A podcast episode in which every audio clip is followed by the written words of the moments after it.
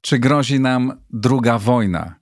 I czy Zachód przestanie się lękać, aby wesprzeć Ukrainę tak, jak należy to zrobić? O tym dzisiaj opowiem w moim newsletterze mówionym. Przypominam, że newsletter pisany e, możecie Państwo otrzymywać e, w każdy piątek albo prawie w każdy piątek. Wystarczy, że zostawicie swój e, adres mailowy. Link do tych zapisów znajdziecie Państwo pod nagraniem. Oprócz pięciu wywiadów w tygodniu, ten newsletter to jest szósty odcinek Układu Otwartego, taki dodatkowy, który Państwu od pewnego czasu e, przesyłam, który możecie słuchać lub oglądać. Jeśli to jest, jeśli uważacie, że tę moją pracę warto wspierać, że warto za nią zapłacić, e, zapraszam na mój profil w serwisie patronite.pl. A oto mecenasi Układu Otwartego. Nowoferm, dostawca bram, drzwi i ramp dla przemysłu, logistyki oraz użytkowników prywatnych. E-Kwadrat V to polska spółka zajmująca się sprzedażą energii elektrycznej pochodzącej wyłącznie z odnawialnych źródeł. Firma DevTalent, budująca zespoły programistyczne dla klientów z branży finansowej i cyberbezpieczeństwa. OnGeo.pl, geoportal dostarczający raport o terenie z diagnozą dowolnej działki dla właścicieli, sprzedających lub kupujących. XTB, polska platforma inwestycyjna oferująca dostęp do instrumentów finansowych, bieżących analiz rynkowych oraz setek godzin darmowych materiałów edukacyjnych.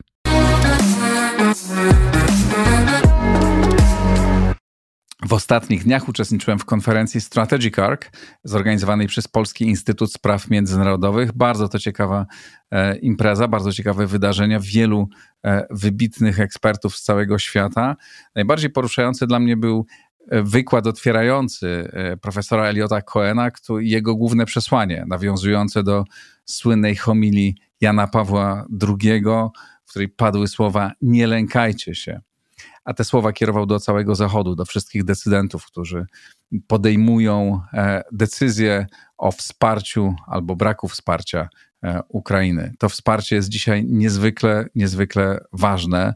Przyzwyczailiśmy się do tej wojny, ale od tego, co wydarzy się w najbliższych tygodniach, w najbliższych miesiącach, zależy naprawdę nasze bezpieczeństwo i nasze życie. To, czy ta kontrofensywa się powiedzie, to, czy że Rosja zostanie pokonana, jest y, sprawą o fundamentalnej wadze i nie staje się nic mniejsza, nic mniej ważna niż rok temu. To dalej jest bardzo ważne albo jeszcze ważniejsze. Ale chciałem dzisiaj powiedzieć o innym zagrożeniu albo innej szansie, o której mówimy e, znacznie mniej, czyli o tym, co dzieje się na Białorusi. Bo kilkudniowe zniknięcie Łukaszenki, e, pamiętacie Państwo, nie było go przez kilka dni, e, no wywołało szybsze bicie serca, e, zwłaszcza u wielu Białorusinów, w każdym razie u części z nich, i nadzieję na zmianę. Ale ta zmiana nie musi być wcale zmianą na lepsze bo jeżeli dzisiaj Łukaszenka by odszedł, to bardzo prawdopodobne jest to, że schedę po nim przejąłby E, ktoś z KGB, jego syn, e, może przedstawiciel wojska, mówił o tym Rusłan e, Soszyn w wywiadzie mm, ze mną, który publikowałem kilka dni temu. No i ta nowa, ten nowy władca Białorusi może być jeszcze bardziej zależny od, od Moskwy. Kilka dni temu Ministerstwo Spraw Zagranicznych Rosji i Ministerstwo Spraw Zagranicznych Białorusi opublikowało takie wspólne oświadczenie, w którym mówi o tym, że te oba kraje podążają drogą tworzenia państwa związkowego, czyli wspólnego państwa. Putin na pewno dziś przygotowuje się do opuszczenia Białorusi przez Łukaszenkę. Nie wie, kiedy to nastąpi, ale, ale wie, że to nastąpi. I jeśli to się, ta zmiana przejdzie gładko e, i faktycznie nastąpiłoby przeję, de facto przejęcie Białorusi przez Rosję, to dla nas byłaby fatalna wiadomość. już dzisiaj stacjonuje, stacjonuje tam co najmniej kilkanaście tysięcy rosyjskich żołnierzy, tyle że dzisiaj oni jeszcze nie zajmują się Polską, tak? Przygotowują się raczej do, e, do wejścia na Ukrainę, ale ten czas minie, bo wojna kiedyś się skończy. Białoruś to jest wielkie wyzwanie dla Polski i zachodniego świata, o którym zdecydowanie za mało mówimy, bo jesteśmy skoncentrowani na Ukrainie.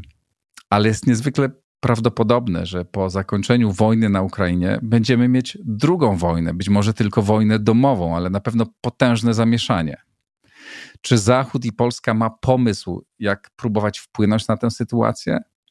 Obawiam się, że nie, bo wszyscy skupiamy się na Ukrainie, na wielkich dylematach. Czy potężne państwa mają wysłać tam kilkadziesiąt czy kilkanaście czołgów e, mniej czy więcej? I ciągle się obawiają podjęcia decyzji w tej sprawie a o tym, że rodzi się drugi kryzys, który jest może zagrożeniem, może szansą, rozmawiamy mało, a tu też potrzeba odwagi, też potrzeba nielękania się. Nielękania się myśli o tym, że jakoś problem Białorusi trzeba rozwiązać i próbować Białoruś odzyskać dla wolnego świata. Bo jeśli tego się, to się nie stanie e, i sprawy pójdą w drugą stronę, to przejęcie Białorusi przez Rosję jest dla Polski przecież jeszcze bardziej groźne niż przejęcie na przykład wschodniej części Ukrainy. Bo wtedy te wojska będą stały tutaj, przy naszej granicy. Już stoją niedaleko. Zastanówmy się, jakie są możliwe warianty rozwoju sytuacji na Białorusi. No, pierwsza wersja Łukaszenko odchodzi. No, kiedyś odejdzie. Nie wiem kiedy, ale może odejdzie niedługo. I w tej wersji też mamy kilka możliwych scenariuszy. A wersja A, ta o której mówiłem, zmiana następuje gładko. Sytuacja jest spokojna, jest pod pełną kontrolą Moskwy. Opozycja siedzi w więzieniach, miejscowe siły bezpieczeństwa wzmocnione przez rosyjskie wojska w pełni panują nad tym, co się dzieje. No, możliwy jest też inny rozwój wypadków i scenariusz B, że po odejściu tyrana dochodzi do walk między potencj potencjalnymi następcami. Ludzie wychodzą na ulicę, wychodzą, wybuchają zamieszki w całym kraju. Rozmawiałem e, dosłownie dzisiaj rano, albo nagrywam to w piątek ze znajomym Białorusinem, który walczy w pułku Kalinowskiego. Mówił, że dzisiaj trudno sobie wyobrazić, e, żeby ludzie wyszli na ulicę, żeby e, opozycja pociągnęła ludzi, bo ta opozycja albo siedzi w więzieniach, albo jest na uchodźstwie. Ale pamiętajmy, że takie sytuacje przełomowe, sytuacje zmiany wyzwalają nieprzewidywalną dynamikę. Przypomnijmy sobie, co było mm, w Rumunii, kiedy upadał e, komunizm. Nie wiemy, co się zdarzyć. Może być tak, że dojdzie do jakichś, e, że dojdzie do jakichś zamieszek na Białorusi. Oczywiście wojska rosyjskie mogą zaangażować się po stronie reżimu, ale też mogą być nieprzygotowane na tę sytuację, bo są dzisiaj skoncentrowane na, na tym, na przygotowywaniu się do walk e, na Ukrainie. Więc obie wersje, i wersja A, który zmiana następuje gładko i przychodzi ktoś bardziej uległy wobec Rosji, jest dla Polski fatalna. Wersja B też może być fatalna, ale też może być pewną, pewną szansą na odzyskanie Białorusi przez opozycję i siły wolności. E, może też mieć ten pozytywny aspekt, że zamieszanie na Białorusi dodatkowo utrudni sytuację Putina, bo zajmie go kilkoma problemami jednocześnie. Będzie musiał się zajmować i nie idącą dobrze wojną na e, Ukrainie, kontrofensywą ukraińską, mm, no i zamieszaniem na Białorusi, oczywiście, jeśli do tego dojdzie. To mogłoby mieć znaczenie dla całej sytuacji w Rosji, jego pozycji Putina, pozycji Kremla, sprawności armii. No mogłoby przyspieszyć wybuch walk wewnętrznych e, w Rosji. Czy tak się stanie? Trudno powiedzieć. No, mówiłam w scenariuszu tym podstawowym, że Łukaszenko odchodzi, no ale nie wiemy, czy odejdzie, nie wiemy, kiedy odejdzie. Czy odejdzie w najbliższych latach. Może przecież jeszcze żyć i panować przez najbliższe lata. Mówi się o tym, że te, ta choroba nie była prawdziwa, że to była symulacja, ustawka. Nie wiemy tego, ale załóżmy, że będzie żył. Co wtedy? Wtedy też mamy perspektywę wojny domowej, e, tylko taka, która ma nastąpić trochę później, bo na Ukrainie dzisiaj walczy pułk Kalinowskiego. Liczy on według różnych źródeł od kilkuset do tysiąca zaprawionych w boju i dobrze wyposażonych żołnierzy. Te wojska jasno deklarują, pamiętacie Państwo mój wywiad z Pszczołą, tym przedstawicielem pułku Kalinowskiego. On jasno mówił, że oni są na Ukrainie po to, by dzisiaj bronić swoich sąsiadów, ale żeby przede wszystkim osłabić Rosję. I wtedy, jeśli Rosja będzie osłabiona, to po zakończeniu walk będą ruszać, wyzwalać e, Białoruś. Ja nie mam wątpliwości, że, że tak się stanie. Ci ludzie, ci żołnierze są bardzo zdeterminowani. Oni nie mają innego planu na swoje życie. E, rozmawiałem z nimi kilkakrotnie i nie mam wątpliwości, że oni w pewnym momencie ruszą na Białoruś. Oczywiście można powiedzieć, że tysiąc, nawet tysiąc dobrze wyposażonych żołnierzy to za mało, aby obalić reżim Łukaszenki, który jest wspomagany przez milicję, KGB, e, wojsko, no i też może przez wojsko rosyjskie i Putina. Ale do żołnierzy pułku Kalinowskiego zapewne dołączy wielu żołnierzy ukraińskich, którzy dzisiaj e, e, są wspierani przez Białorusinów i którzy jako wolontariusze mogą wesprzeć ich w drugą stronę. Będą też chcieli walczyć przeciwko reżimowi Łukaszenki, bo to znaczy, że e, walczą przeciwko Rosjanom. Mogą pójść dalej walczyć de facto przeciwko wspólnemu wrogowi o wolny Mińsk. Więc Ilu ich będzie, trudno powiedzieć, ale zapewne, e, zapewne tacy żołnierze się znajdą.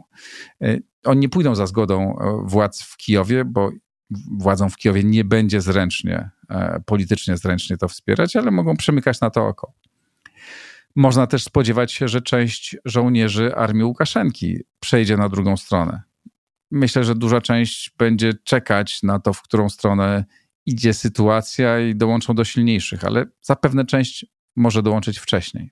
Do tego jeszcze pamiętajmy, są na Białorusi partyzanci, którzy dzisiaj się ukrywają. Oni na pewno dołączą. Być może wróci e, z emigracji część opozycji, by walczyć, e, gdyby do takiej sytuacji doszło. To wszystko oczywiście może nie wystarczyć, ale może wystarczyć. E, nie wiemy, jak się potoczy. Jeśli Putin będzie osłabiony i Rosja będzie osłabiona, to być może uda się e, pokonać e, reżim Łukaszenki. Na pewno wiemy jedno. Jeśli wojna na Ukrainie się zakończy, a się zakończy, to nie oznacza to, że będzie spokój w naszej części świata, że sprawa jest załatwiona, że, przy polskie, że polska granica jest bezpieczna. Czeka nas być może druga wojna, toczona bliżej nas. I na tę sytuację musimy być przygotowani. E, nie mam wrażenia, abyśmy my byli na to przygotowani, aby był, ani aby był na to przygotowany Zachód. I trzeba zacząć o tym pilnie rozmawiać. Trzeba zacząć myśleć o tym, co zrobić. E, trzeba mieć odwagę myślenia o tym i odwagę tworzenia planów. Jak mówił Elliot Cohen, cytując Jana Pawła II, nie lękajcie się, nie możemy się lękać musimy być na tę sytuację przygotowani, bo ona na pewno przyjdzie. To wszystko dzisiaj. Bardzo Państwu dziękuję. E, jeśli chcecie wesprzeć moją pracę i układ otwarty, zapraszam na mój profil w serwisie patronite.pl. Wszystkim patronom serdecznie dziękuję i dziękuję mecenasom. Pozdrawiam serdecznie. Do zobaczenia, do usłyszenia.